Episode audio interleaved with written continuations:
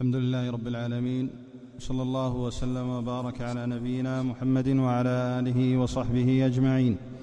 اللهم اغفر لنا ولشيخنا وللمسلمين. قال المصنف رحمه الله تعالى باب الشفاعة. وقول الله تعالى وأنذر به الذين يخافون أن يحشروا إلى ربهم. ليس لهم من دونه ولي ولا شفيع. وقوله قل لله الشفاعة جميعا. وقوله من ذا الذي يشفع عنده إلا بإذنه؟ وقوله وكم من ملك في السماوات لا تغني شفاعتهم شيئا إلا من بعد أن يأذن الله لمن يشاء ويرضى. وقوله قل ادعوا الذين زعمتم من دون الله لا يملكون مثقال ذرة في السماوات ولا في الأرض. قال أبو العباس رحمه الله تعالى نفى الله عما سواه. كل ما يتعلق به المشركون فنفى أن يكون لغيره ملك, ملك أو قسط منه أو يكون عونا لله ولم يبق إلا الشفاعة فبين أنها لا تنفع إلا لمن أذن له الرب كما قال تعالى ولا يشفعون إلا لمن ارتضى فهذه الشفاعة التي يظنها المشركون أنها لهم هي منتفية يوم القيامة كما نفاها القرآن. وأخبر النبي صلى الله عليه وسلم أنه يأتي فيسجد لربه ويحمده لا يبدأ بالشفاعة أولا ثم يقال له ارفع رأسك وقل يسمع وسل تعطى واشفع تشفع. وقال له أبو هريرة رضي الله عنه من أسعد الناس بشفاعتك يا رسول الله؟ قال من قال لا إله إلا الله خالصا من قلبه فتلك الشفاعة لأهل الإخلاص بإذن الله. ولا تكون لمن أشرك بالله. وحقيقته أن الله سبحانه هو الذي يتفضل على أهل الإخلاص فيغفر لهم بواسطة دعاء من أذن له أن يشفع ليكرمه وينال المقام المحمود. فالشفاعة التي نفاها القرآن ما كان فيها شرك ولهذا أثبت الشفاعة بإذنه في مواضع. وقد بين النبي صلى الله عليه وسلم أنها لا تكون إلا لأهل التوحيد والإخلاص. انتهى كلامه رحمه الله. بسم الله. هذا الباب متعلق بالشفاعة وهذا أيضا من حسن ترتيب المؤلف رحمة الله تعالى عليه. فإن المؤلف راعى أمر الشبهات فإنه رحمه الله تعالى كما ترى تكلم عن المستغيثين والمستعيذين بغير الله. ثم أتبعه بالباب الدال على أن ممن يستعاذ ويستغاث بهم الملائكة ومع ذلك هم خلق من خلق الله.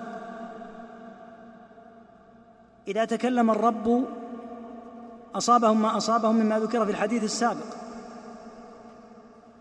فلما قطع صحة الاستعاذة بغير الله والاستغاثة بغير الله على التفصيل الذي ذكرنا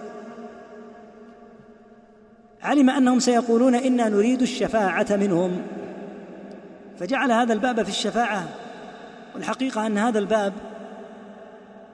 إذا عرفت النصوص التي فيه ضبطت لك أمر الشفاعة وتبينت على اجلى ما يكون. فقال رحمه الله تعالى باب الشفاعة. أهل السنة يثبتون الشفاعة بلا أدنى شك لأنهم لا يوجد نص يثبت شيئا ثم ينفونه. كما انه لا يوجد نص ينفي شيئا ثم يثبتونه. فهم مطيعون لله عز وجل. الشفاعة هل هي مثبتة أو منفية؟ وردت في القرآن على نوعين. شفاعة مثبتة وشفاعة منفية. إذا علمنا ذلك علمنا أن الشفاعة المثبتة قطعا غير الشفاعة المنفية. لأنه لا يتوارد النفي والإثبات على موضع واحد. فالمنفي شيء والمثبت شيء. المنفي هو الشفاعة التي كان يتوهمها المشركون أن شركاءهم سيشفعون لهم. وهي التي تنفى في القرآن. قال تعالى وأنذر به الذين يخافون أن يحشروا إلى ربهم. ليس لهم من دونه ولي ولا شفيع. فنفى الله وجود الشفيع في القيامة. لأنه ذكر نفي الشفيع حين يحشر الناس إلى ربهم. ومثل هذا قوله تعالى يا أيها الذين آمنوا أنفقوا مما رزقناكم من قبل أن يأتي يوم لا بيع فيه ولا خلة ولا شفاعة. فنفيت الشفاعة. هذه الشفاعة هي التي كان يتوهمها المشركون من معبوداتهم. قال تعالى ويعبدون من دون الله ما لا يضرهم ولا ينفعهم ويقولون هؤلاء شفعاؤنا عند الله. ولهذا يقول الله عز وجل إذا جاءوا في القيامة ورأوا واقع الحال على خلاف ما كانوا يظنون ولقد جئتمونا فرادا كما خلقناكم أول مرة وتركتم ما خولناكم وراء ظهوركم وما نرى معكم شفعاءكم الذين زعمتم أنهم فيكم شركاء فهذا هو المنفي هذه الشفاعة التي يتوهمها المشركون منفية لأن هذه المعبودات من دون الله عز وجل لا شك أنها لا تستحق العبادة وكما تقدم من عبدوه من الملائكة أو الصالحين أو الأنبياء يبرؤون إلى الله عز وجل منهم. فهذا المقصود بالشفاعة المنفية. أما الشفاعة المثبتة فذكرها الله تعالى في غير موضع من كتابه أيضا.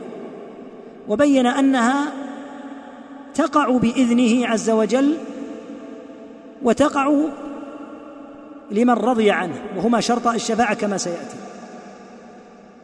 وبينت النصوص أن الشفاعة لمن؟ ليست للملائكة ولا للأنبياء إنما الشفاعة ابتداء لله كما قال عز وجل في الآية الثانية قل لله الشفاعة فالشفاعة لله وهو الذي يتفضل على من شاء أن يشفع فيأذن له بالشفاعة. أما أصل الشفاعة فهي لله قل لله قل لله الشفاعة. كقوله تعالى لله الأمر من قبل ومن بعد.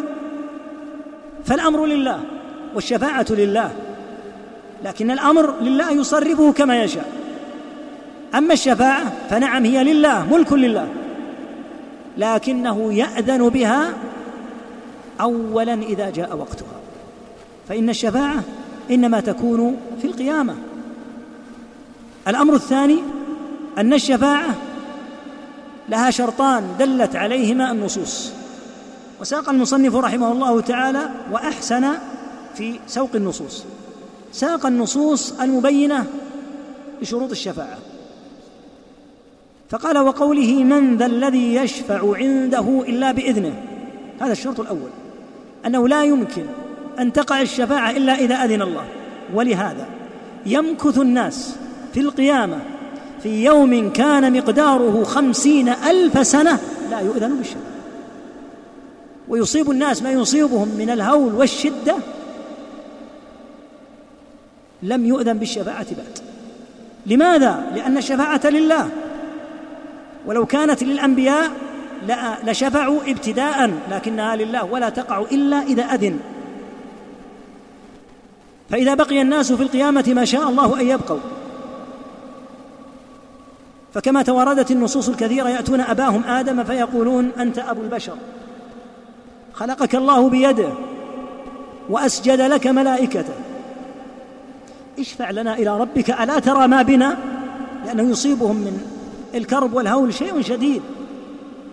فيعتذر آدم ويصرفهم إلى نوح ثم يعتذر نوح فيصرفهم إلى إبراهيم ثم يعتذر إبراهيم فيصرفهم إلى موسى ثم يعتذر موسى فيصرفهم إلى عيسى ثم يعتذرهم يعتذر عيسى ويصرفهم إلى محمد صلى الله عليه وعليهم وسلم تسليما كثيرا.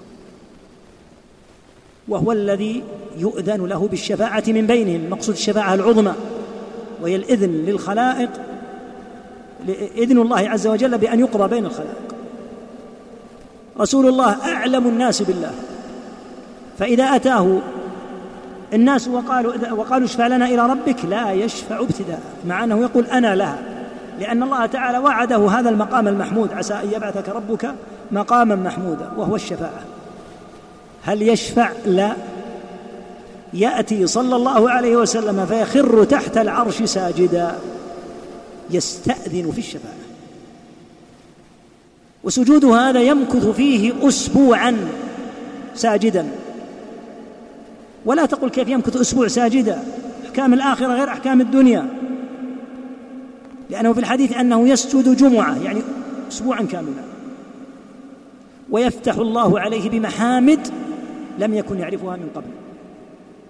فبعد أن يبقى هذه المدة يأتي الإذن ارفع رأسك. وسل تشفع وسل تعطى واشفع تشفع. فيرفع رأسه فيقول صلوات الله وسلامه عليه أمتي يا رب أمتي يا رب أمتي يا رب.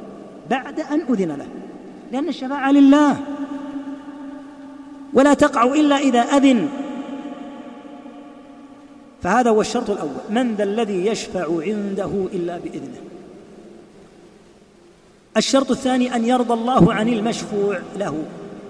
والله لا يرضى إلا عن أهل التوحيد كما سيأتي.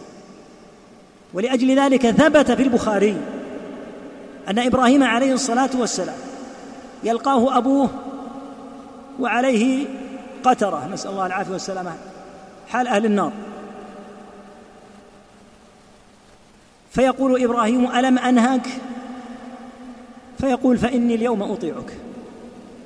فيقول إبراهيم عليه الصلاة والسلام والحديث في البخاري يا, يا, يا ربي ألم تخبرني أنك لا تخزيني يوم يبعثون؟ وأي خزي أخزى من أبي الأبعد؟ يعني على هذا الحال؟ فيخبر بأن الله تعالى قضى أن أن الجنة لا يدخلها الكافرون. ثم يقال يا إبراهيم التفت. فيلتفت فإذا بأبيه قد مسخ ضبعا ملتطخا بعذرته فيؤخذ بقوائمه فيرمى في النار. لأن الله لم يرضى عن آزر أبي إبراهيم. وهذا معنى قوله لا بد أن يرضى. لا بد من الشرط الثاني أن يرضى الله. إذن عندنا شرط الإذن بالشفاعة على ما قدمنا. ولا تقع الشفاعة ابتداء لا تقع إلا بعد مدة هائلة طويلة. ثم لا بد أن يرضى الله عن المشفوع له. كما قال تعالى ولا يشفعون إلا لمن ارتضى. وقال بعض أهل العلم إن الشرطين ذكر في سورة النجم في قول الله وكم من ملك في السماوات لا تغني شفاعتهم شيئا إلا من بعد أن يأذن الله لمن يشاء ويرضى. قالوا ففي الآية ذكر الشرطين معا. وهي الآية الثالثة التي ساق رحمه الله. ثم ذكر قوله تعالى قل ادعوا الذين زعمتم من دون الله. الذين يدعون من دون الله عز وجل من ملائكة أو أنبياء أو جن أو أي مخلوق فيهم هذه الصفات لا يملكون مثقال ذرة في السماوات ولا في الأرض فنفى الله أن يملكوا أي شيء ملكا استقلاليا. ثم قال وما لهم فيهما من شرك. أي أنه بعد أن نفى الملك المستقل لهم نفى أن يكونوا شركاء في الملك مع الله. بقيت مسألة ثالثة ليس لهم نصيب في الملك لا استقلالا ولا بطريق الشراكة. فلعلهم معينون لله في أمره. قال وما له منهم من ظهير. أي يعينه؟ بقي شيء واحد الذي يتعلق به المشركون وهو الشفاعة. فقال ولا تنفع الشفاعة عنده إلا لمن أذن له. لهذا قالوا إن هذه الآية قطعت شجرة الشرك قطعا. فنفت أن يكون للمعبودين ملك استقلالا. أو أن يكون لهم قسم ونصيب وقسط في الملك. ونفت أن يكون للمعبودين معاونة للرب سبحانه عن ذلك علوا كبيرا. لم يبقى إلا الشفاعة. وهي أن يشفعوا عند الله. فأخبر أنه لا تنفع الشفاعة عنده إلا لمن أذن له. فصار المرد إلى الله عز وجل. لذلك نقل قول ابن تيمية رحمه الله تعالى فقال قال أبو العباس وهو ابن تيمية رحمه الله نفى الله عما سواه كل ما يتعلق به المشركون فنفى أن يكون لغيره ملك يعني استقلالا أو قسط منه جزء من هذا الملك أو يكون عونا لله ولم يبقى إلا الشفاعة. فبين أنها لا تنفع إلا لمن أذن له الرب. كما قال ولا يشفعون إلا لمن ارتضى. قال فهذه الشفاعة التي يظنها المشركون هي منتفية يوم القيامة. هذا إذا قلنا إذا قلنا الشفاعة المنفية التي يتوهمها المشركون من معبوداتهم. كما نفاها القرآن. وأخبر النبي صلى الله عليه وسلم أنه فيما يتعلق يعني بالشفاعة المثبتة يأتي فيسجد لربه ويحمده. لا يبدأ بالشفاعة أولا لأنه لا يبدأ بالشفاعة إلا إذا أذن له. ثم يقال له ارفع رأسك وقل يسمع وسل تعطى واشفع تشفع وقال أبو هريرة رضي الله عنه ولا يزال الكلام لابن تيمية رحمه الله من أسعد الناس بشفاعتك؟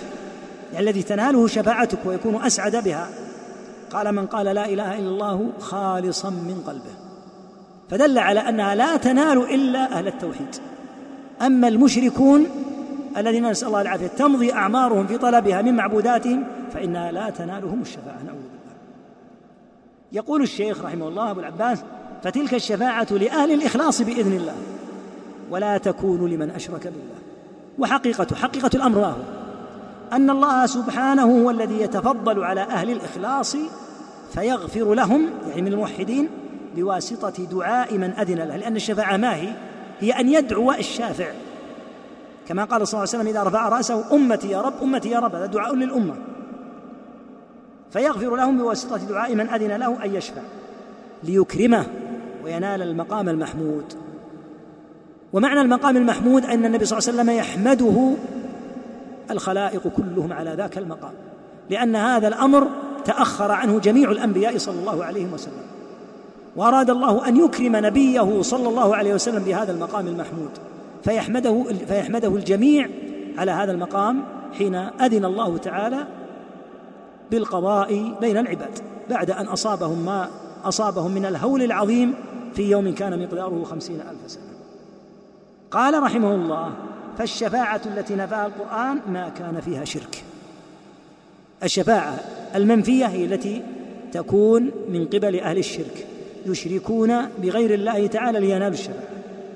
قال ولهذا أثبت الشفاعة بإذنه في مواضع وهي التي قلنا تكون تكون لأهل الإخلاص وقد بين النبي صلى الله عليه وسلم أنها لا تكون إلا لأهل التوحيد والإخلاص. حقيقة أن هذا الباب باب مركز جدا وجمع فيه النصوص وأعطاك فيه الزبدة والخلاصة رحمه الله. نعم. صلى الله إليكم. قال رحمه الله تعالى باب قول الله تعالى إنك لا تهدي من أحببت. وفي الصحيحين عن وفي الصحيح عن ابن المسيب عن أبيه قال لما حضرت أبا طالب الوفاة جاءه رسول الله صلى الله عليه وسلم وعنده عبد الله بن أبي أمية وأبو جهل فقال له يا عم قل لا إله إلا الله كلمة أحاج لك بها عند الله فقال له أترغب عن ملة عبد المطلب فأعاد النبي صلى الله عليه وسلم فأعاد فكان آخر ما قال هو على ملة عبد المطلب. وأبى أن يقول لا إله إلا الله فقال النبي صلى الله عليه وسلم لأستغفرن لك ما لم أنه عنك. فأنزل الله عز وجل ما كان للنبي والذين آمنوا أن يستغفروا للمشركين ولو كانوا أولي قربى. وأنزل الله في أبي طالب إنك لا تهدي من أحببت ولكن الله يهدي من يشاء. في الباب دلالة على عظمة الله عز وجل وأن أمره ماضي وأن الأمر لله من قبل ومن بعد. فترجم أيضا على الآية باب قول الله إنك لا ت... باب قول الله تعالى إنك لا تهدي من أحببت ولكن الله يهدي من يشاء. وهو أعلم بالمهتدين. ينبغي أن يعلم أي اولا أن الهداية نوعان. هداية بمعنى الدلالة والإرشاد.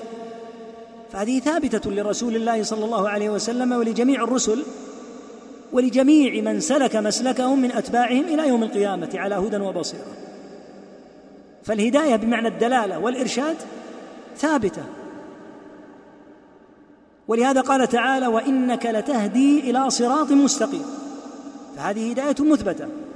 قال وجعلنا منهم أئمة يهدون بأمرنا. يعني يدلون ويرشدون. فهذه لا شك أنها ثابتة. أما النوع الثاني المنفي.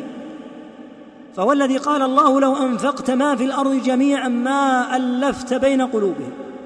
ولكن الله ألف بينهم. إنه عزيز حكيم. هذه الهداية مرتبطة بالربوبية. مرتبطة بفعل الرب وبأنه يهدي من يشاء ويضل من يشاء. فلا يمكن أن يملكها أحد كائنا من كان. ارتباطها بالرب مباشرة وهي هداية القلوب لقبول الحق. هذا لا يملكه رسول الله صلى الله عليه وسلم ولا غيره. ولهذا جعل الله عز وجل من العبر في قصص الأنبياء ما ترى. فنوح كفر ابنه وإبراهيم كفر أبوه والنبي صلى الله عليه وسلم كفر عماه أبو لهب وأبو طالب. أبو طالب كان يحوط النبي صلى الله عليه وسلم ويدفع عنه وتكلف وتجشم عناء شديدا في الدفاع عن النبي صلى الله عليه وسلم.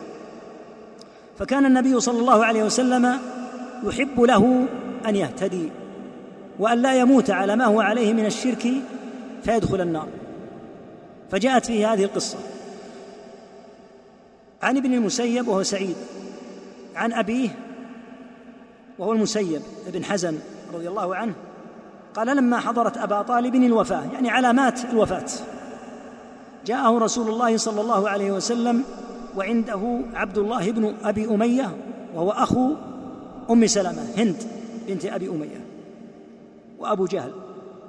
أبو جهل مات على كفره وعبد الله إذ ذاك كان كافرا لكنه اهتدى ولله الحمد وأسلم في آخر حياة النبي صلى الله عليه وسلم. عام الفتح.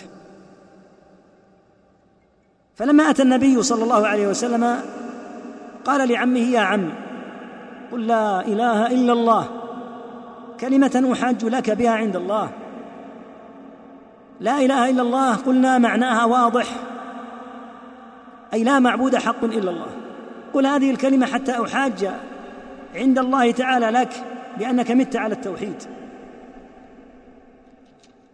فقال له عبد الله ابن أبي أمية وأبو جهل أترغب عن ملة عبد المطلب ذكراه دين الآباء والأجداد؟ هذا قال بعض أهل العلم ذكراه الحجة الملعونة. آبائي وأجدادي أموت على ما ماتوا عليه. أترغب عن ملة عبد المطلب؟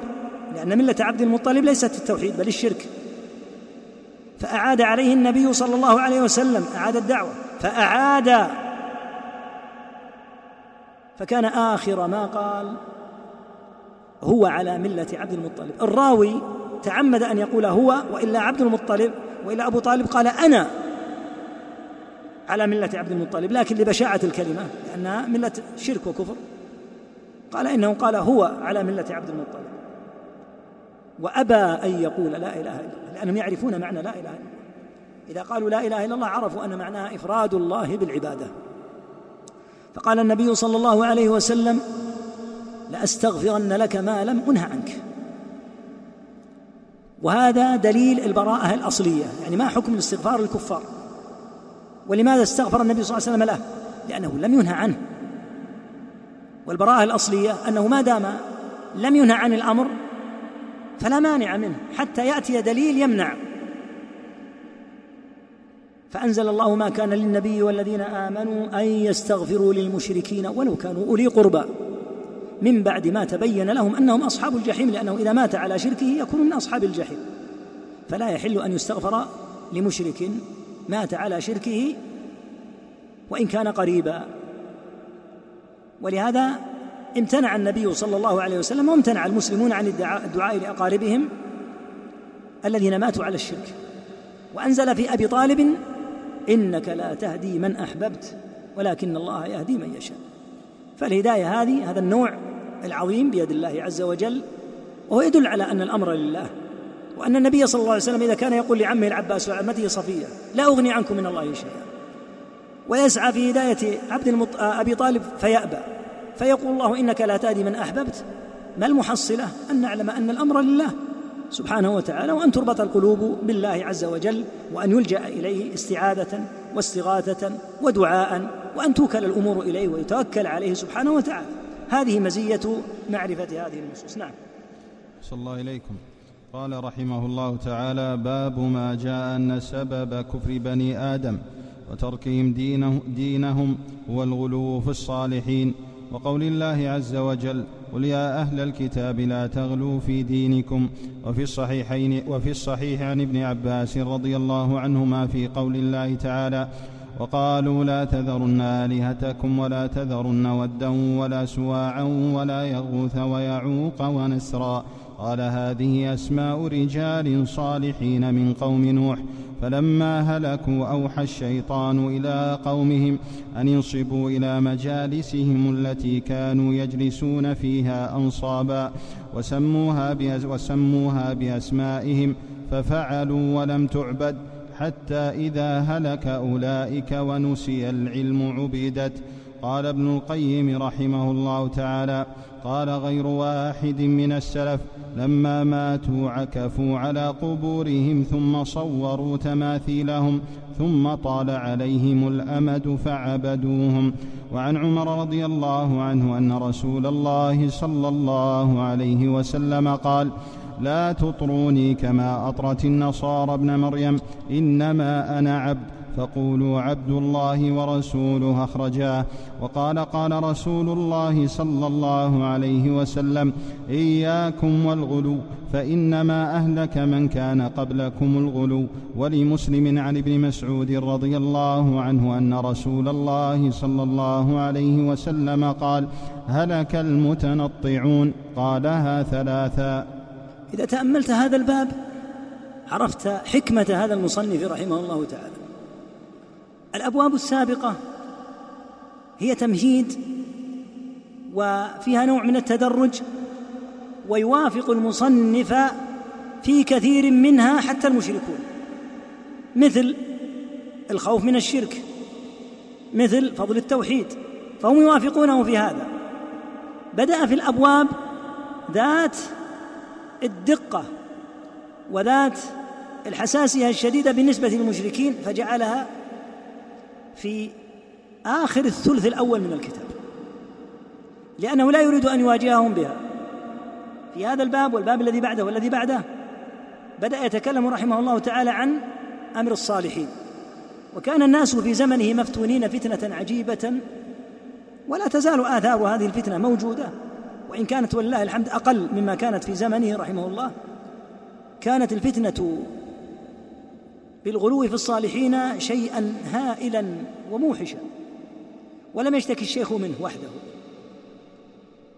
إذا تأملت كتابات العلماء في وقته وقريبا من وقته وجدت عددا غفيرا جدا من العلماء يشتكون من حال الناس. قد جمعت عددا منهم قد يصل إلى نحو الأربعين.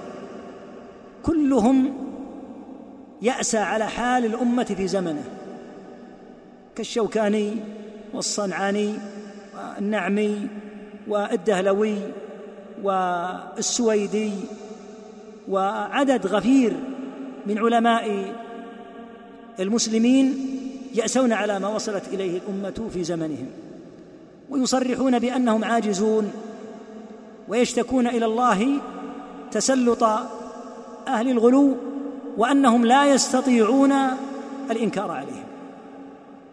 ولهذا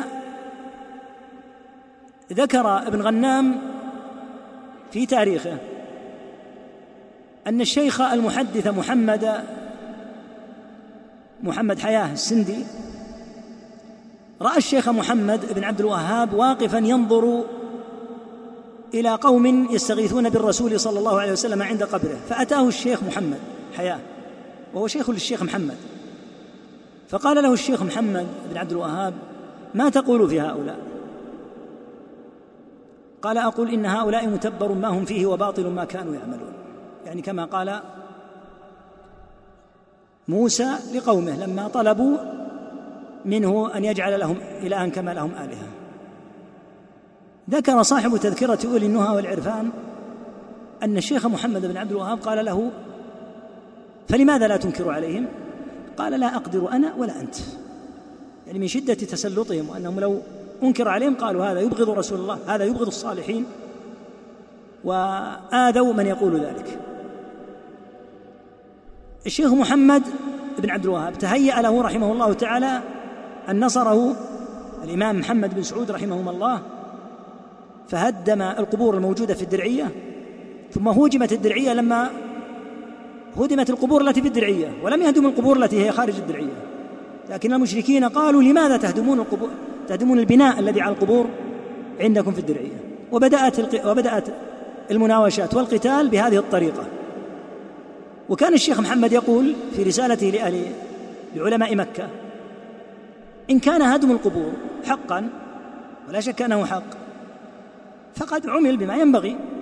وإن كانت مسألة خلاف فالذي هدم قد هدم في موضع ولايته.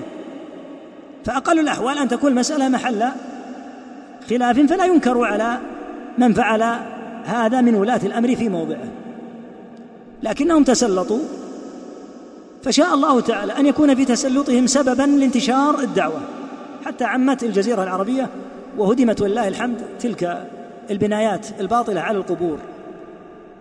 وأقر الشيخ على هذا علماء كثيرون خارج الجزيرة وقالوا إنما فعله هو الحق وهو الصواب. وذكر له الجراعي رحمه الله في رسالته يقول والله على ما لنا عند قومنا يعني من القدر والله ما نقدر على ما تقدر عليه. يقول قدرت على شيء أعجزنا إحنا عنه وإلا فالعلماء ينكرون مثل هذا. فهذا الباب لم يذكره الشيخ في بداية الكتاب وإنما مهد له لأن كثيرا من الأبواب السابقة يقره فيها خصومه فدرجهم حتى وصل بهم إلى هذا الباب وقال باب ما جاء أن سبب كفر بني آدم وتركهم دينهم هو الغلو في الصالحين. فإذا غضب الواحد منهم على ذلك قال اقرأ هذه النصوص. وقول الله يا أهل الكتاب لا تغلوا في دينكم. الغلو هو مجاوزة الحد والزيادة على القدر الشرعي. نهى الله أهل الكتاب أن يغلوا في دينهم وأن يقولوا على الله غير الحق مع أنهم غلوا في نبي كريم وليس في مجرد رجل صالح ومع ذلك أنكر الله عليهم غلوهم. فمن باب أولى أن ينكر على من غلا في الصالحين. ثم ذكر حديث الصحيح عن ابن عباس رضي الله عنهما وصحيح البخاري في قول الله تعالى وقالوا لا تذرن آلهتكم ولا تذرن ودا ولا سواعا ولا يغوث ويعوق ونسرا. هذا من قول نوح يشكو قومه إلى ربه وأن قومه لما دعاهم إلى الله تعالى أجابوا بأنهم سيواصلون الاستمساك بعبادة هذه المعبودات. ود وسواع ويغوث ويعوق ونسر. هذه أسماء أسماء لمشركين أسماء لصالحين. لمن هذه الأسماء؟ بينها ابن عباس رضي الله عنهما. فقال أسماء رجال صالحين في قوم نوح. هلكوا يعني ماتوا.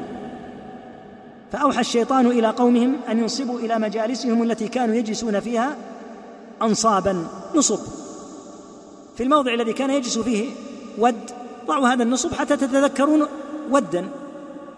وذاك الموضع الذي يجلس فيه سواع ضعوا نصبا يذكركم بسواع وهكذا البقية. لاحظ كلام ابن عباس. أن ينصبوا إلى مجالسهم التي كانوا يجلسون فيها أنصابا وسموها بأسمائهم ففعلوا فلم تعبد. لماذا لم تعبد؟ لأن قوم نوح قبل أن يبعث لهم نوح عليه الصلاة والسلام وقبل أن يفتتنوا بعبادة هؤلاء كانوا موحدين بلا شك. ولهذا قال ابن عباس رضي الله عنه ما بين نوح وآدم بين آدم ونوح عشرة قرون كلهم على شريعة من الحق ما كان في الشرك. في الفترة التي كانت بين آدم ونوح. فلما وضعوا هذه النصب وهذه التماثيل أتاهم الشيطان يقول ما دمتم تحبون هؤلاء الخمسة الصالحين حتى تتذكروا عبادتهم؟ تعالوا وضعوا هذه الأنصاب لهم لتتذكروا عبادتهم. يقول ففعلوا ولم تعبد لأن الجيل جيل موحد لكنه ابتدع هذه البدعة. ويدل على خطورة البدعة وخطورة الصور.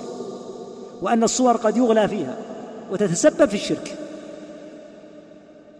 يقول حتى إذا هلك أولئك هلك الجيل الموحد الأول الذي أراد بزعمه أن يتذكر أولئك الصالحين ويزيد في عبادة الله. حتى إذا هلك أولئك وتنسخ العلم عبدت يعني جاء جيل فيما بعد. فقالوا إن آباءنا لم يضعوا هذه النصب.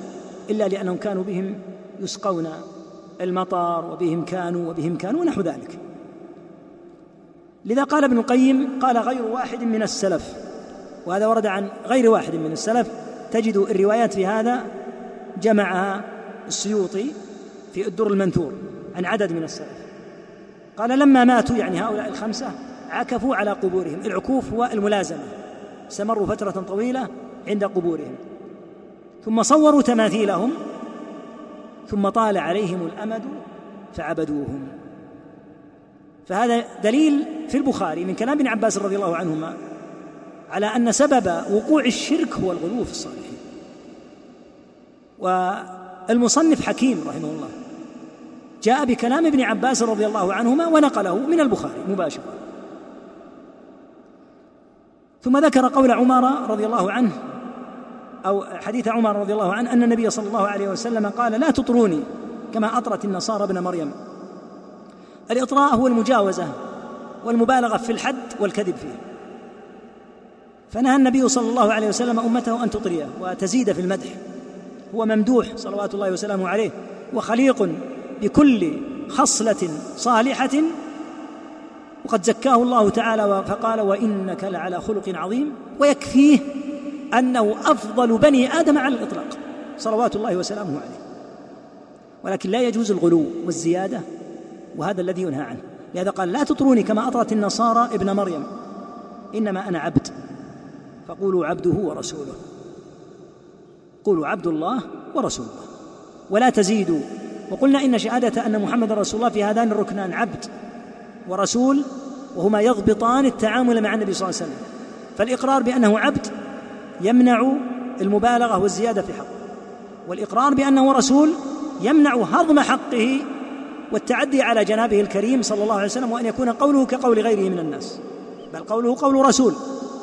فإذا كان عندك تصورات عندك قناعات وجاءك حديث عن رسول الله صلى الله عليه وسلم بخلاف هذا فاضرب بقناعاتك عرض الحائط إن كنت صادقا في اتباعه. لأن قناعاتك خطأ قطعا. لأنها خالفت قول رسول الله صلى الله عليه وسلم. ولا تتجاوز الأدب مع رسول الله صلى الله عليه وسلم. فتضعه في الموضع الذي ينبغي أن يوضع فيه عليه الصلاة والسلام. لا إفراط ولا تفريط. ثم ذكر قول النبي صلى الله عليه وسلم إياكم والغلو. تحذير من الغلو والزيادة. فإنما أهلك من كان قبلكم الغلو. هذا يدل على ما قاله ابن عباس المثال عليه قول ابن عباس. الغلو في الصالحين هو الذي أهلك من كان قبلنا. الغلو أيضا في الأنبياء أهلك من كان قبلنا. فكل من غلا في نبي أو صالح فإنه يقع في الهلاك. ثم ذكر حديث مسلم أن النبي صلى الله عليه وسلم قال هلك المتنطعون. والتنطع هو التكلف. ويشمل أشياء كثيرة. تنطع في العبادة تنطع في الكلام كما يحصل من بعض الناس أنه يكون عنده شيء من التكلف في استخدام العبارات. حتى قالوا إنه يتكلم من أقصى حلقه نطع آخر الفم من زيادة التكلف والتنطع. ولهذا جاء في الحديث إن الله لا يبغض الرجل البليغ الذي يتخلل بلسانه كما تتخلل البقرة بلسانها. فالذي ينبغي أن يترك الإنسان عن التكلف والتنطع والزيادة سواء تنطعا كان تنطعا في العباده أو كان تنطعا ومبالغة وزيادة في حق الرسول صلى الله عليه وسلم أو في حق الصالحين فإن هذا هلاك. فقال هلك المتنطعون؟ قالها ثلاثة نعم. صلى الله إليكم قال رحمه الله تعالى باب ما جاء من التغليظ في من عبد الله عند قبر رجل صالح فكيف إذا عبده؟ في الصحيح عن عائشة رضي الله عنها أن أم سلمة رضي الله عنها ذكرت لرسول الله صلى الله عليه وسلم كنيسة رأتها في أرض الحبشة وما فيها من الصور فقال أولئك إذا مات فيهم الرجل الصالح أو العبد الصالح بنوا على قبره مسجدا وصوروا فيه تلك الصور أولئك شرار الخلق عند الله يوم القيامة فهؤلاء جمعوا بين فتنتين فتنه القبور وفتنه التماثيل ولهما عنها قالت لما نزل برسول الله صلى الله عليه وسلم طفق يطرح خميصة له على وجهه فإذا اغتم بها كشفها فقال وهو كذلك لعنة الله على اليهود والنصارى اتخذوا قبور أنبيائهم مساجد يحذر ما صنعوا ولو يحذر. أحسن الله إليكم. يحذر ما صنعوا ولولا ذلك أبرز قبره غير أنه خشي أن يتخذ مسجدا أخرجاه. ولمسلم عن جندب بن عبد الله رضي الله عنه قال سمعت النبي صلى الله عليه وسلم قبل أن يموت بخمس وهو يقول إني أبرأ إلى الله أن يكون لي منكم خليل فإن الله قد اتخذني خليلا كما اتخذ إبراهيم منكم خليل ولو كنت متخذا من أمتي خليلا لاتخذت أبا بكر خليلا. فان, فإن الله قد اتخذني؟ فإن الله قد اتخذني خليلا. كما اتخذ إبراهيم منكم خليل. زيادة ما لها وجه. أحسن الله إليكم. كما اتخذ إبراهيم. كما اتخذ إبراهيم ولو كنت متخذا من أمتي خليلا لاتخذت أبا بكر. كما اتخذ إبراهيم خليلا. كما ات... منكم هذه ما لها وجه. غلط. ليست في الحديث. نعم. كما اتخذ إبراهيم خليلا كذا شيء. خليلا نعم, نعم. أحسن الله إليكم. كما اتخذ إبراهيم خليلا ولو كنت متخذا من أمتي خليلا لاتخذت أبا بكر خليلا. ألا وإن, ألا وإن من كان قبلكم كانوا يتخذون قبور أنبيائهم مساجد. ألا فلا تتخذوا القبور مساجد فإني أنهاكم عن ذلك فقد نهى عنه وهو في آخر حياته ثم إنه لعن وهو في السياق من فعله والصلاة عندها من ذلك وإن لم يبن مسجد وهو معنى قولها خشي أن يتخذ مسجدا. فإن الصحابة رضي الله عنهم لم يكونوا ليبنوا حول قبره مسجدا. وكل موضع يصلى فيه يسمى مسجدا كما قال صلى الله عليه وسلم جعلت لي الأرض مسجدا وطهورا. ولأحمد بسند جيد عن ابن مسعود رضي الله عنه مرفوعا إن من شرار الناس من تدركهم الساعة وهم احياء والذين يتخذون القبور مساجد. رواه أبو حاتم في صحيحه. نعم الباب اللي بعده أحسن الله إليكم.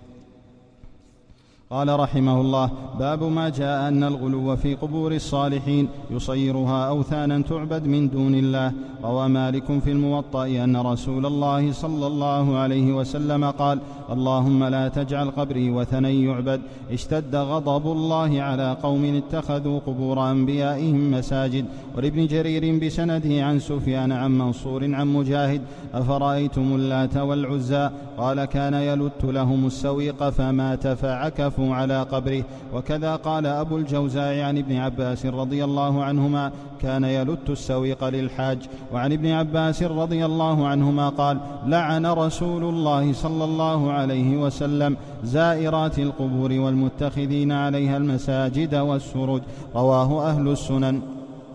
المصنف رحمه الله تعالى كما قلنا ذكر هذه الأبواب في أثناء الكتاب. وهي موضع المعركة الكبيرة بين أهل التوحيد واهل الشرك. في الباب الأول قال باب ما جاء من التغليظ في من عبد الله عند قبر رجل صالح فكيف إذا عبده؟ إذا غلظ على من عبد الله ولم يشرك لكنه جعل العبادة عند القبر فكيف بمن عبد صاحب القبر؟ ثم ذكر حديث عائشة رضي الله عنها أن أم سلمة لما هاجرت كانت رأت كنيسة بأرض الحبشة وذكرت ما فيها من الصور. فقال عليه الصلاة والسلام أولئك إذا مات فيهم الرجل الصالح أو العبد الصالح بنوا على قبره مسجدا وصوروا فيه تلك الصور أولئك شرار الخلق عند الله. أولئك إذا مات لما ذكرت له هذه الصور في الكنيسة قال أولئك إذا مات فيهم الرجل الصالح أو العبد الصالح بنوا على قبره مسجدا. وصوروا فيه تلك الصور أولئك شرار الخلق عند الله. فجعلهم شرار الخلق. وهذا دليل على أن قول الله عز وجل في سورة الكهف قال الذين غلبوا على أمرهم لنتخذن عليهم مسجدا أن الذين اتخذوا على أهل الكهف مسجدا أنهم شرار تلك الأمة. ونبه على هذا ابن حجر في الفتح ولا شك فيه لأن النبي صلى الله عليه وسلم يقول أولئك شرار الخلق. وأولئك المذكورون في سورة الكهف قد بنوا على أولئك مسجدا. قال الذين غلبوا على أمرهم لنتخذن عليهم مسجدا والنبي صلى الله عليه وسلم يقول في هذا الصنف شرار الخلق عند الله. يقول وهذا الكلام جزء من كلام القيم فهؤلاء جمعوا بين الفتنتين فتنة القبور يعني والغلو فيها وفتنة التماثيل. وكلا الفتنتين من أسباب الشرك. فالمبالغة في أمر القبور يؤدي إلى الشرك بمن فيها. والمبالغة في أمر التماثيل يؤدي إلى الشرك بتلك التماثيل. ثم قال ولهما يعني البخاري ومسلم عن عائشة رضي الله عنها. قالت لما نزل برسول الله صلى الله عليه وسلم يعني عند الموت طفق أي جعل يطرح خميصة نوعا من القماش على وجهه صلوات الله وسلامه عليه من شدة النزع لأنه صلى الله عليه وسلم قد أعطي نصيبين من الأجر فيشد عليه في الوعك أكثر لهذين النصيبين. فإذا اغتم بها إذا وضعها صلى الله عليه وسلم على وجهه وأصابه الغم من تلك الخميصة على وجهه كشفها. يعني في حال من الكرب الشديد من النزع. وقد قال صلى الله عليه وسلم إن للموت سكرات. فهو في هذه الحال في أشد ما يكون من الشغل بنفسه. ومع ذلك يقول وهو في النزع عند الموت لعنة الله على اليهود والنصارى. لقائل أن يقول ما المناسبة؟ ما بعدها؟ اتخذوا قبور أنبيائهم مساجد. يحذر ما صنعوا. فلعن اليهود والنصارى لأنهم صنعوا بأنبيائهم هذا الصنيع. فحذر أمته أن تفعل بقبره كما فعل اليهود والنصارى بقبور أنبيائهم. تقول عائشة رضي الله عنها ولولا ذلك يعني لولا خشية أن يبالغ في قبره عليه الصلاة والسلام ولولا ذلك أبرز قبره يعني ودفن في البقيع كما دفن بقية أصحابه لكنه دفن صلى الله عليه وسلم حيث مات في حجرة عائشة رضي الله عنها. لما روى أبو بكر عنه عليه الصلاة والسلام أن النبي يدفن حيث قبض فإذا قبض النبي في موضع فإنه يدفن فيه. فلما روى لهم أبو بكر رضي الله عنه هذا الموضع وكان مات في حجرة عائشة رفعوا الفراش الذي كان عليه صلوات الله وسلامه عليه وحفروا قبره في حجرة عائشة. ولهذا لما مات أبو بكر دفن بجانبه في حجرة بنته. لما طعن عمر رضي الله عنه كما في البخاري كان يتمنى أن يدفن مع النبي صلى الله عليه وسلم ومع أبي بكر. لكنه لا يستطيع أن يلزم عائشة بذلك لأن الحجرة حجرتها. فأرسل عبد الله بن عمر رضي الله عنهما وطلب منه أن يستأذن أن يطلب من عائشة أن تأذن له أن يدفن مع صاحبه. فقالت كنت أريده لنفسي ولأوثرنه به اليوم على نفسي. وهذا يدلك على أن النبي صلى الله عليه وسلم لم يقبر في المسجد كما يتوهم كثير من الجهال. يقول كيف تقولون لا يجوز الدفن في المسجد؟ والنبي صلى الله عليه وسلم دفن في المسجد. ما دفن صلى الله عليه وسلم في المسجد؟ دفن في حجرة عائشة. عائشة هنا تقول لولا ذلك خشيت أن يغالى في قبره لا دفن وأبرز قبره يعني في البقيع. لكنهم خشية من المبالغة في قبره صلى الله عليه وسلم دفنوه في حجرة عائشة. فلا يستطيع أحد أن يصل إلى قبر النبي صلى الله عليه وسلم لأنه في بيت أم المؤمنين. لا تستطيع أن تدخل إلى قبر النبي صلى الله عليه وسلم إلا إن أذنت لك. ولهذا قال القاسم ابن محمد وهو ابن أخت عائشة ابن أخي عائشة رأيت قبر النبي صلى الله عليه وسلم مسنما. يعني مثل ما هو واضع موضوع عندنا يعني. يجعل عليه التراب هكذا مثل سنام البعير. يعني لا يسطح تسطيحا. فلا يستطيع أن أحد أن يصل إلى قبر النبي صلى الله عليه وسلم إلا إذا أذنت له صاحبة الشأن وهي عائشة رضي الله عنها. ما الذي أدخل القبر في المسجد؟ لما تولى الوليد بن عبد الملك بن مروان بعد وفاة عدد كبير من الصحابة. وفي زمن الوليد بن عبد الملك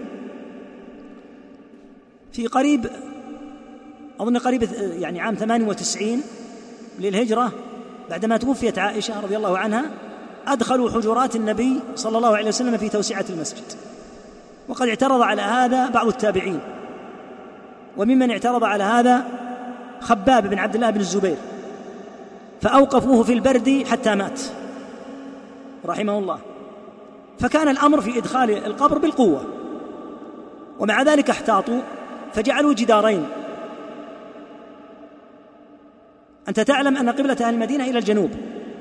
فأتوا إلى الجهة الشمالية من القبر وجعلوا عليها جدارين بمثابة المثلث حتى لا يتجه أحد إلى قبر النبي صلى الله عليه وسلم أثناء الصلاة. فصار هناك حائل بين الناس وبين القبر لكن فقه التابعين أبلغ وأنه كان ينبغي أن لا يدخل لأنه سيأتي أناس من الجهلة كما هو الآن حاصل. يقول كيف تقولون إنه لا يجوز أن يدفن الصالحون في المساجد والنبي صلى الله عليه وسلم؟ دفنه الصحابة في المسجد. هذا من الإشكالات. المسجد النبوي كما هو معلوم بجانب حجرات النبي صلى الله عليه وسلم. فلما جاءت التوسعة وأقحم الوليد هذه الحجرات داخل التوسعة لم يكن هناك إشكال إلا من جهة حجرة عائشة.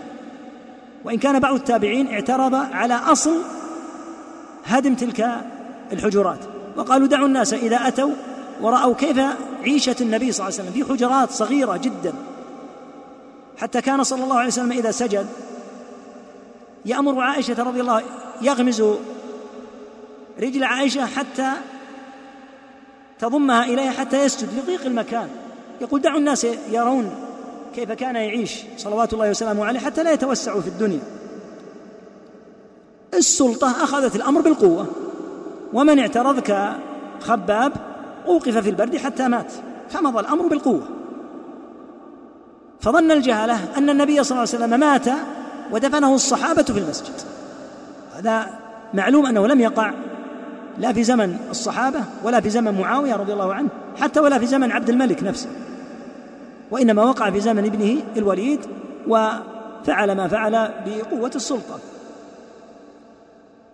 النبي صلى الله عليه وسلم كما تقول عائشة ولولا ذلك يعني خشية المبالغة في قبره لأبرز قبره حتى تصل وتقول السلام عليك يا رسول الله. وتنصرف. لكن خشوا أن يبالغ الناس في أمره. فلهذا دفن صلى الله عليه وسلم في بيته في حجرة عائشة. ولولا ذلك أبرز قبره غير أنه خشي وضبط خشية يعني خشي النبي صلى الله عليه وسلم بنفسه ويقي الخشية يعني خشي الصحابة أن يتخذ مسجدا. متى حذر النبي صلى الله عليه وسلم من الغلو في القبور؟ وهو في النزع. وهو يموت صلى الله عليه وسلم. وهذا في دلالة كبيرة للأمة إلى أن هذا من هذا آخر وصاياه صلى الله عليه وسلم. للأمة أن تتقي الغلو في قبره. حديث جندب بن عبد الله رضي الله عنه يقول سمعت النبي صلى الله عليه وسلم قبل أن يموت بخمس. خمس ليالي فقط. عصب صلى الله عليه وسلم رأسه وأتى صلوات الله وسلامه عليه وهو ثقيل الخطوة من شدة الإعياء وخطب وهو معيا جدا إبلاغا للأمة وإقامة للحجة. فقال إني أبرأ إلى الله أن يكون لي منكم خليل فإن الله قد اتخذني خليلا كما اتخذ إبراهيم خليلا. ولو كنت متخذا من أمتي خليلا لاتخذت أبا بكر خليلا. فبين للأمة عظم قدر أبي بكر. ولهذا لما مات صلوات الله وسلامه عليه اتجهوا إلى تولية أبي بكر. ثم قال ألا وإن من كان قبلكم؟ كانوا يتخذون قبور أنبيائهم مساجد. ألا وهي للتنبيه فلا تتخذوا القبور مساجد. واضح. فإني أنهاكم عن ذلك. انظر كيف يقطع المعذرة صلوات الله وسلامه عليه. يأتي وهو شديد المرض والإعياء. ويخطب خطبة خطبة في موحدين نشروا التوحيد في الأرض. ويعلم أنهم أبعد الناس عن الشرك. ولهذا قال صلى الله عليه وسلم للصحابة ما أخاف أن تشركوا بعد أن تشركوا بعدي. لأنه يعلم من هم الصحابة موحدون ومع ذلك وجه لهم الكلام. ألا وإن من كان قبلكم كانوا يتخذون قبور أنبيائهم مساجد؟ ألا. حرف تنبيه. فلا تتخذوا القبور مساجد. لا هي الناهية. لا تتخذوا القبور مساجد. واضح. فإني أنهاكم. زيادة على هذا. فإني أنهاكم عن ذلك. كل هذا قطعا للمعذرة وإقامة للحجة وبيانا لعظم وكبر وخطب هذا الموضوع. يقول ابن القيم الكلام نقل ابن القيم فقد نهى عنه في آخر حياته. يعني في حديث جندب قبل أن يموت بخمس. ثم إنه لعن وهو في السياق من فعله في سياق الموت. ثم قال والصلاة عندها من ذلك. الصلاة عند القبور داخلة في هذا النهي. وإن لم يبنى مسجد. يعني ليس المنهي فقط أن يبنى المسجد على القبر بل المنهي أن تصلي عند القبر. لأنك إذا صليت عند القبر فقد اتخذته مسجدا ولو لم تبني مسجدا على القبر. يقول وهو معنى قولها خشي أن يتخذ مسجدا. فإن الصحابة لم يكونوا ليبنوا مسجدا ليبنوا حول قبره مسجدا. هم أعلم وأجل وأعرف بتوحيد الله من ذلك. ثم قال وكل موضع قصدت الصلاة فيه فقد اتخذ مسجدا وهذا سقط عندكم في النسخة هنا. وكل موضع قصدت الصلاة فيه فقد اتخذ مسجدا. يعني إذا أتيت إلى موضع معين وحددته. وقلت هذا الموضع سأصلي فيه فقد اتخذته مسجدا. قال تعالى واتخذوا من مقام إبراهيم مصلى. لكن هذا الاتخاذ مشروع بأن تصلي عند مقام إبراهيم. ولا تمسح المقام كما تقدم وإنما أمرت أن تتخذ عند مقام إبراهيم مصلى. قال بل كل موضع يصلى فيه يسمى مسجدا. كل موضع تصلي فيه فإنه يسمى مسجدا. والدليل قول النبي صلى الله عليه وسلم جعلت لي الأرض مسجدا وطهورا. ثم قال ولأحمد بسند جيد. عن ابن مسعود رضي الله عنه إن من شرار الناس من تدركهم الساعة وهم أحياء. لأن الذين تدركهم الساعة وهم أحياء كفار. قطعا لأن الساعة لا تقوم على مؤمن أبدا. قال صلى الله عليه وسلم لا تقوم الساعة حتى لا يقال في الأرض لا إله إلا الله. ينقطع نسأل الله العافية والسلامة التوحيد. وفي اللفظ الآخر حتى لا يقال الله الله. وفي صحيح مسلم أن الله تعالى يبعث ريحا تقبض روح كل مؤمن وكل مسلم. ويبقى شرار الناس يتهارجون فيها تهارج الحمر. نسأل الله العافية. يعني كالدواب البهائم التي ينزو بعضها على بعض. كأنهم بهائم في خفة الطير وأحلام السباع. فيتمثل لهم الشيطان فيقول ألا تستجيبون؟ فيقولون فما تأمرنا؟ فيأمرهم بعبادة الأوثان. هذا في صحيح مسلم. زاد أحمد فيعبدونها. وفي مسلم أن هؤلاء يعودون إلى دين آبائهم في الجاهلية يعودون إلى الشرك. فالذين تقوم عليهم الساعة كفار قطعا. هنا لاحظ كيف قرن النبي صلى الله عليه وسلم بين الصنفين. فقال إن من شرار الناس من تدركهم الساعة وهم أحياء وهم كفار قطعا. والذين يتخذون القبور مساجد. الشيخ رحمه الله في المسائل ربط الصنفين ببعض. قال الذين يتخذون القبور مساجد هؤلاء قد أحدثوا الشرك فيموت الناس على الشرك. ففي رابط بين الصنفين. حديث الباب الذي بعده. باب ما جاء أن الغلو في قبور الصالحين يصيرها يعني يجعلها أوثانا تعبد من دون الله. جاءت السنة في شأن الصالحين في شأن القبور بشيئين اثنين. النهي عن امتهان القبور. لهذا نهينا عن الجلوس على القبور أو وطئ القبور. لا يحل هذا امتهان هذا ما يجوز.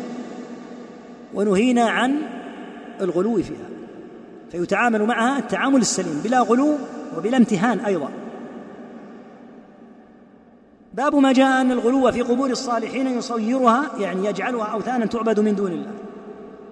ثم روى ما أورده مالك في الموطأ أن رسول الله صلى الله عليه وسلم قال اللهم لا تجعل قبري وثنا يعبد لأن قبور من قبله اتخذت عليها المساجد فعبدت من دون الله. فدعا النبي صلى الله عليه وسلم ربه ألا يجعل قبر سيد الموحدين موضعا يشرك بالله عز وجل عنده. لهذا يقول ابن القيم رحمه الله فأجاب رب العالمين دعاءه وأحاطه بثلاثة الجدران يعني حتى لا يصل أحد إلى قبر النبي صلى الله عليه وسلم ويسجد عليه. أو يأتي ويدعو مباشرة وإن كان المشرك قد يدعو النبي صلى الله عليه وسلم من بعد أو إذا اقترب وبينه وبين قبر النبي صلى الله عليه وسلم ما بينه دعاه أو فعل ما يفعل لهذا وضعوا الجدر تلك حتى لا يمكنوا أحدا لا من استقبال القبر ولا من الطواف أيضا لأن خشوا أن يأتي أحد على هذا الحال من الجهل فيفعل هذا الفعل. ثم قال اشتد غضب الله على قوم اتخذوا قبور أنبيائهم مساجد. فكيف بقبور الصالحين؟ إذا كان هذا وضع قبر النبي صلى الله عليه وسلم وقبر الأنبياء فكيف بقبور الصالحين وهم دون الأنبياء؟ ثم ذكر قول مجاهد أفرأيتم اللات والعزى؟ قال كان كان يلت السويق للحاج. يعني كما روى البخاري عن ابن عباس وكان ابن عباس يقرأها هكذا أفرأيتم اللات والعزى؟ بالتشديد لأنه كان يلت السويق ويطعم الحج فمات فعكفوا على قبره؟ قالوا هذا رجل صالح كان يطعم الحجيج فلما مات عكفوا على قبره. وعن ابن عباس رضي الله عنهما قال لعن رسول الله صلى الله عليه وسلم زائرات القبور والمتخذين عليها المساجد والسرج. لعن زائرات القبور لأن النساء لا يحل أن يزرن القبور. واللعن لا يكون إلا على محرم قطعا. وقرن به من اتخذوا على هذه القبور المساجد أن يبنوا المساجد عليها أو أن يسرجوها وينيروها. ولهذا تلاحظ ولله الحمد عندنا الآن لماذا المقبرة؟ لا تمد لها أنواع الإضاءات كما هي في بلاد أخرى لأن لا يحل أن تضاء. لا يحل أن تضاء. لهذا الحديث لعن النبي صلى الله عليه وسلم زائرات القبور والمتخذين عليها المساجد والسرج. لا يصح أن تسرج. السراج قديما يوضع فيه الزيت أو الغاز عند من أدركه من المتأخرين وتوضع فيه فتيلة ويكون فيه هذه الإضاءة. فلعن صلى الله عليه وسلم من يسرج القبور لأنه يؤدي إلى تعظيمها. ولعن من يتخذ عليها المساجد ويبني عليها المساجد. وزائرات القبور. ولا شك أن زيارة النساء القبور محرمة على الصحيح. والنبي صلى الله عليه وسلم حين لعن زائرات القبور وفي اللفظ الآخر زوارات القبور وقال بعض من جوز زيارة القبور إن النبي صلى الله عليه وسلم لعن الزوارات. قلنا ما الفرق؟ قال الزوارات اللاتي يكثرن الزيارة. أما الزائرات فيجوز أن تزور. ومن أين لكم هذا التفريق في لغة العرب؟ من قال إن الزوارات مقصود بها هنا من يكثرن الزيارة. ثم زيارة القبور ما حكمها؟ قالوا سنة مستحبة. وهل علمتم في شرع الله شيئا مستحبا إذا أكثر الإنسان منه لعن؟ في شيء مستحب إذا أكثر الإنسان منه لعن؟ سبحان الله هؤلاء الزوارات لو كانت زيارة القبور سليمة بالنسبة للنساء يلعن لأنهن أكثرن من مستحب. أتعرفون في دين الله حكما هكذا؟ هذا ضعف حقيقة في الحجة. والصواب أنه لا يحل أن تزور النساء القبور.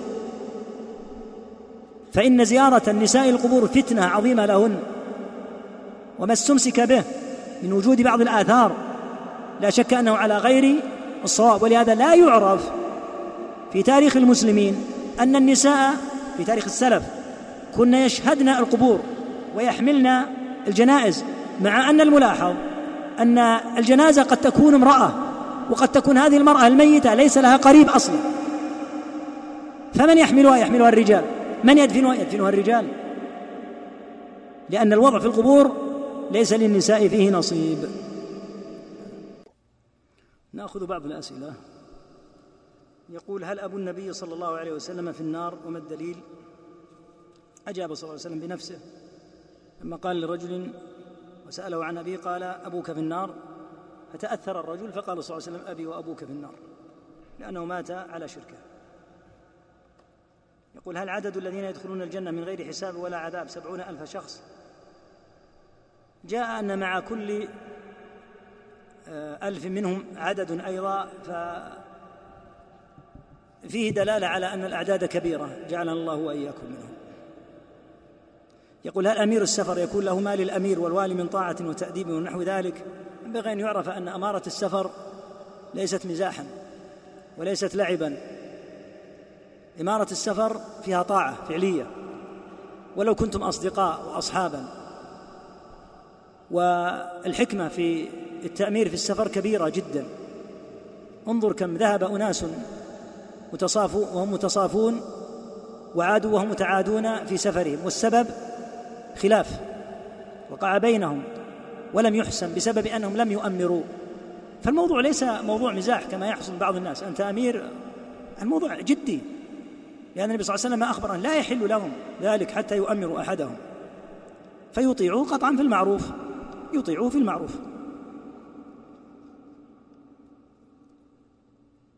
يقول هل عدم التداوي بالأدوية توكلا على الله والاكتفاء بالرقية والدعاء يكون من كمال التوكل؟ هذه درجة قطعا من حيث العلاج. لا شك أنه مشروع. تداووا عباد الله ولا تتداووا بحرام. فالمنهي عنه أن يتداووا بحرام. لكن الذي يخشى أن بعض الناس يعجز فإذا اشتد به المرض ضجر وتأوه وقال ليتني ما فعلت. أما لو وجد إنسان يقول سأكتفي بالرقية والعلاج شرعا ليس بواجب إنما هو على الجواز أو الاستحباب لكن ليس بواجب علي. هل له ذلك؟ نعم له ذلك. ما دام يعقل ويعي فله ذلك. لكن لا شك أن قوله عليه الصلاة والسلام تداووا عباد الله ولا تتداووا بحرام. فيه أن العلاج أنت إذا عالجت ونفع الله بالعلاج صليت في المساجد ووصلت ما أنت فيه أما إذا ألبثك المرض فإنه قد يقطعك عن خير كثير من قيامك الليل وصيامك النهار وأمرك بالمعروف ونهيك عن المنكر وحضورك صلاة الجماعة. لكن من حيث الحكم لا يقال إن هذا الذي لم يتداوى توكلا إنه قد أثم. لا ما يمكن أن يقال هذا لأن الدواء لا يصل لحد الوجوب يقول هل حديث النذر بذبح ناقة ناقة ببوانة يقاس به يقاس به أماكن البدع أهل الشركيات؟ نعم. النبي صلى الله عليه وسلم سأل هل كان فيها عيد من أعيادهم؟ هل كان فيها وثن من أوثانهم؟ فإذا وجد مثل هذا نعم لا, لا فالجواب لا لا يصح أن يكون هذا النذر.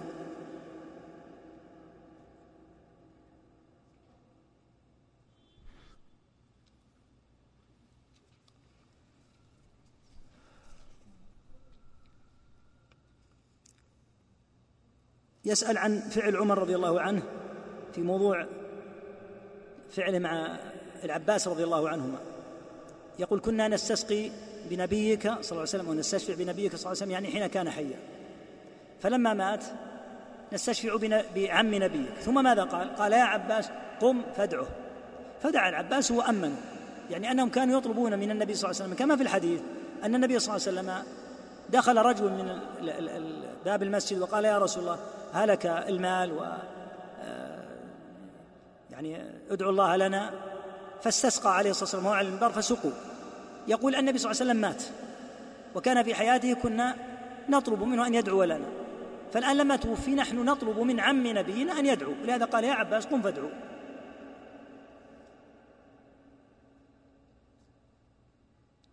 يقول هل ذو الخويصر الصحابي وإذا كان ليس صحابيا فما سبب تكفير؟ هذه عجيبة المسألة. من قال لك إنه كفر؟ يعني إما أن يكون صحابي وإما أن يكون كافرا هو خارجي. ليس له شرف الصحبه لكن ما نقول إنه كافر. ما حكم إلزام الآخرين بقول ما شاء الله؟ يعني قل ما شاء الله قل ما شاء الله. اتكل على الله يا أخي وأحسن بالله الظن والزم أذكارك ولا تجلس مثل بعض الناس. يعني دائما يظن أن الناس سيصيبونه بأعينهم. وأنه يطلب من الناس دائما قولوا لا إله إلا الله قولوا ما شاء الله اشترى سيارة أو تزوج أو كذا. فيمتحن الناس امتحانا. الناس كلهم يتزوجون وعندهم سيارات وعندهم. فلا لا تبالغ هذه المبالغات. وحدثني أحد يعني الناس يقول ابتليت بهذا ابتلاء. يقول صرت كل ما تكلمت أقول قولوا ما شاء الله قولوا ما شاء الله. صار عندي يقول مثل الوسوسة وضجر الناس مني والناس عندهم مثل ما عندك. يعني من الخير إن شاء الله تعالى ولكن اتكل على الله والزم أذكارك. كل إنسان يسيء بالناس الظن كل من رآه يظن أنهم سيصيبونه بالعين ويظن لا ينبغي أن تكون حياة الإنسان بهذه الطريقة يلزم أذكاره ويتكل على الله. يقول ما صحة من قال إن التوسل من المسائل الفرعية. الإشكال في التوسل؟ أن كثيرين يطلقون التوسل على أكثر من معنى. التوسل على سبيل المثال التوسل إلى الله بالعمل الصالح هذا الذي خلقنا له أصلا. تتوسل إلى الله تعالى بأن تطيعه. التوسل بدعاء الصالحين الأحياء. ما في إشكال. الإشكال إذا أطلق اسم التوسل على الشرك كما هو حاصل من أهل من عباد القبور. يقولون إنما نفعله توسل. يقول هذا شرك سميتموه بالتوسل. ولهذا يقول أنتم الآن تمنعوننا من التوسل. التوسل يكون توسلا بأسماء الله وصفاته. يكون توسلا إلى الله بالعمل الصالح. يكون توسلا بدعاء حي من الصالحين. ما في هذه إشكال. إنما الإشكال أن صار أن لفظ التوسل صار مجملا. وصار عباد القبور يسمون فعلهم يقول نحن نتوسل. يقول أنتم لا تتوسلون. أنتم تذبحون لأصحاب القبور وتدعونهم وتطوفون بقبورهم وتقولون عن شرككم إنه توسل. فإذا نهاكم أحد عنه قلتم أنتم تمنعون التوسل. فصارت كلمة التوسل كلمة مجملة. يطلقها الموحد يطلقها المبتدع يطلقها المشرك فينبغي أن توضح. فيقال التوسل بالصور الثلاث التوسل الله بأسماء وصفاته التوسل إلى الله بدعاء أحد الصالحين التوسل إلى الله بعمل صالح عملته لا إشكال فيها. إنما الإشكال أن يسمى الشرك توسلا ثم يقال الذي ينكر هذا قد أنكر التوسل. يقول ما حكم التوسل بجاه النبي صلى الله عليه وسلم؟ الصحيح أنه لا يتوسل بجاهه صلى الله عليه وسلم فجاهه له صلوات الله وسلامه عليه وهو أعظم الناس جاها على الإطلاق لكن ليس هذا ليس هذا مما شرع لنا. ومع ذلك الخلاف في هذه المسألة ليس كالخلاف في مسائل الشرك والطواف بالقبور والبلايا الكبار هذه.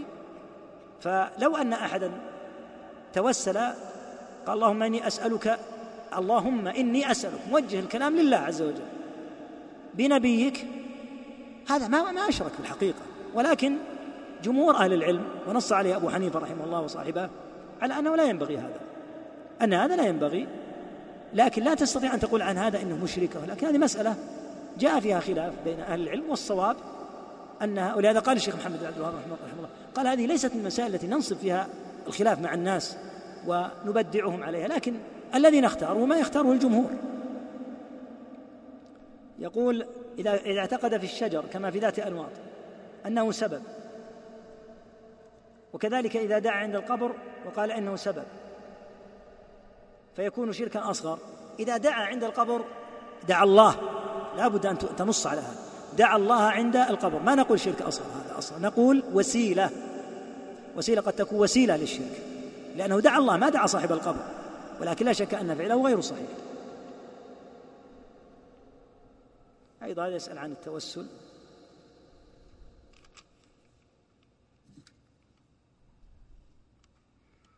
يقول هل يجوز النذر؟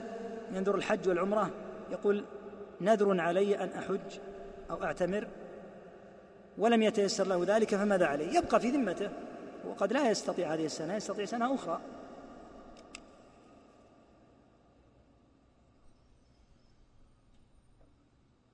الله المستعان. يقول نرى للأسف من بعض طلاب العلم ازدراء من هو أقل منهم علما والسلام عليه بطرف اليد. أرجو التنبيه. والله يا أخوة إذا بلغنا هذا المبلغ من العلم ومن العمر ولم نتأدب بأدب العلم فعلمنا وبال علينا. هذا الذي بجانبك الذي كما قال الأخ تسلم عليه بطرف يدك ولا تهتم به قد يكون عند الله تعالى أعظم منك وأكرم مقاما. فينبغي أن يلاحظ طالب العلم التواضع لله عز وجل والبعد عن ازدراء المسلمين والاغترار بنفسه. نعوذ بالله من ذلك. يسأل عن رجيع الدابة في أكثر من سؤال. رجيع الدابة هو ما يخرج منها من فضلاتها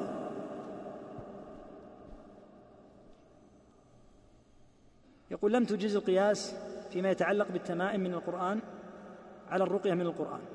وفي نفس الوقت قلت حلق اللحية قست حلق اللحية على عقد اللحية.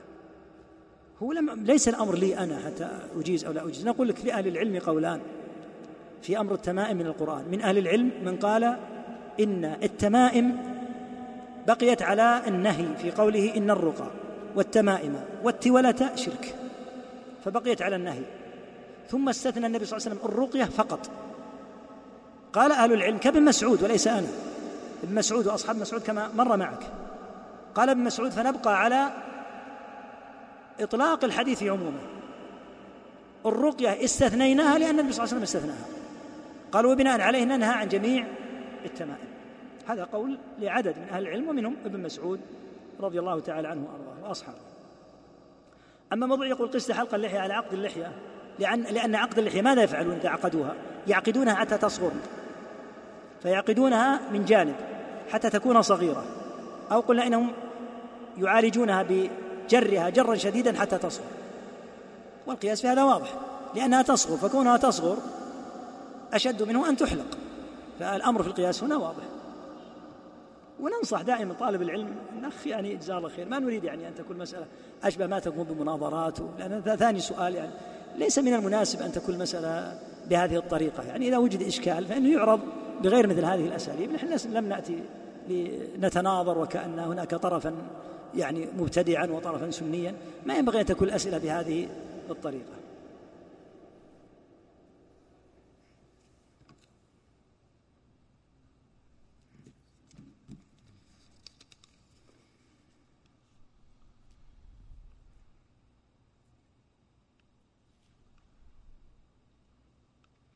يقول كبير في السن بنى على قبر لحمايته من الطريق وأحد الأفاضل هدمه وحصلت مشكلة مع كبير السن. لماذا يبني عليه؟ لماذا يبني عليه؟ إذا كان هناك مقابر تحوط بسور بحيث يحفظها حتى لا تطأها السيارات والدواب والناس. لكن أن يبني على القبر لا لا يحل. ففرق بين أن تضع سورا حتى لا تمتهن القبور وتداس وبين أن تبني على القبر. كون يبني على القبر ليس هذا حماية القبر هذا غلو في القبر. يسأل هل يصح الرقية بلغة أعجمية كأن يقرأ ترجمة الأدعية المشروعة أم لابد أن تكون بالعربية. إذا علمت أن الرقية دعاء فإنه لو كان رجلا من الأعاجم ودعا الله عز وجل بعد أن ذكر آيات من القرآن والأحاديث النبوية الواردة ودعا الله بلغته اللهم اشفه اللهم اشفه ما فيه إشكال. المهم أن تكون الألفاظ فإذا كانت الألفاظ غير واضحة لك لأنك عربي وهي واضحة للأعجمي وما فيها إشكال ما يضر إن شاء الله. يقول النسخة الموجودة الآن فيها كثرة من الأخطاء في تشكيل الحروف الحقيقة هذا واقع. ودائما ينصح من يريد التأليف ألا يشكل جميع الحروف. السبب في كثرة الأخطاء تشكيل جميع الحروف. إنما يشكل تلاحظ هذا من أراد يعني إن شاء الله أنه يؤلف كتابا ألا تشكل كل حرف. الآن مثلا كلمة هذا يضع فتحة على الهاء وفتحة على الذال ما في حاجة ما هناك حاجة. هذا مباشرة منذ أن تقرأ ما في أحد سيقرأها إلا هذا. ما في أحد سيقرأه بغيرها. يعني هذا. لكن إذا جاءت عبارات تحتاج إلى ضبط فإنها تضبط لا بأس. لكن أن تشكل جميعا هذا يؤدي إلى كثرة الأخطاء يقول متى يكون العبد عابدا من من العباد ومتى يكون متنطعا؟ ما الفرق بينهما؟ إذا لزم هدي النبي صلى الله عليه وسلم فهو من العباد وإذا تنطع وزاد عن هدي النبي صلى الله عليه وسلم هو من المتنطعين. صلاة؟ بقي. باقي وقت؟ دقائق خلص حتى ما نأخر الناس سبحانك.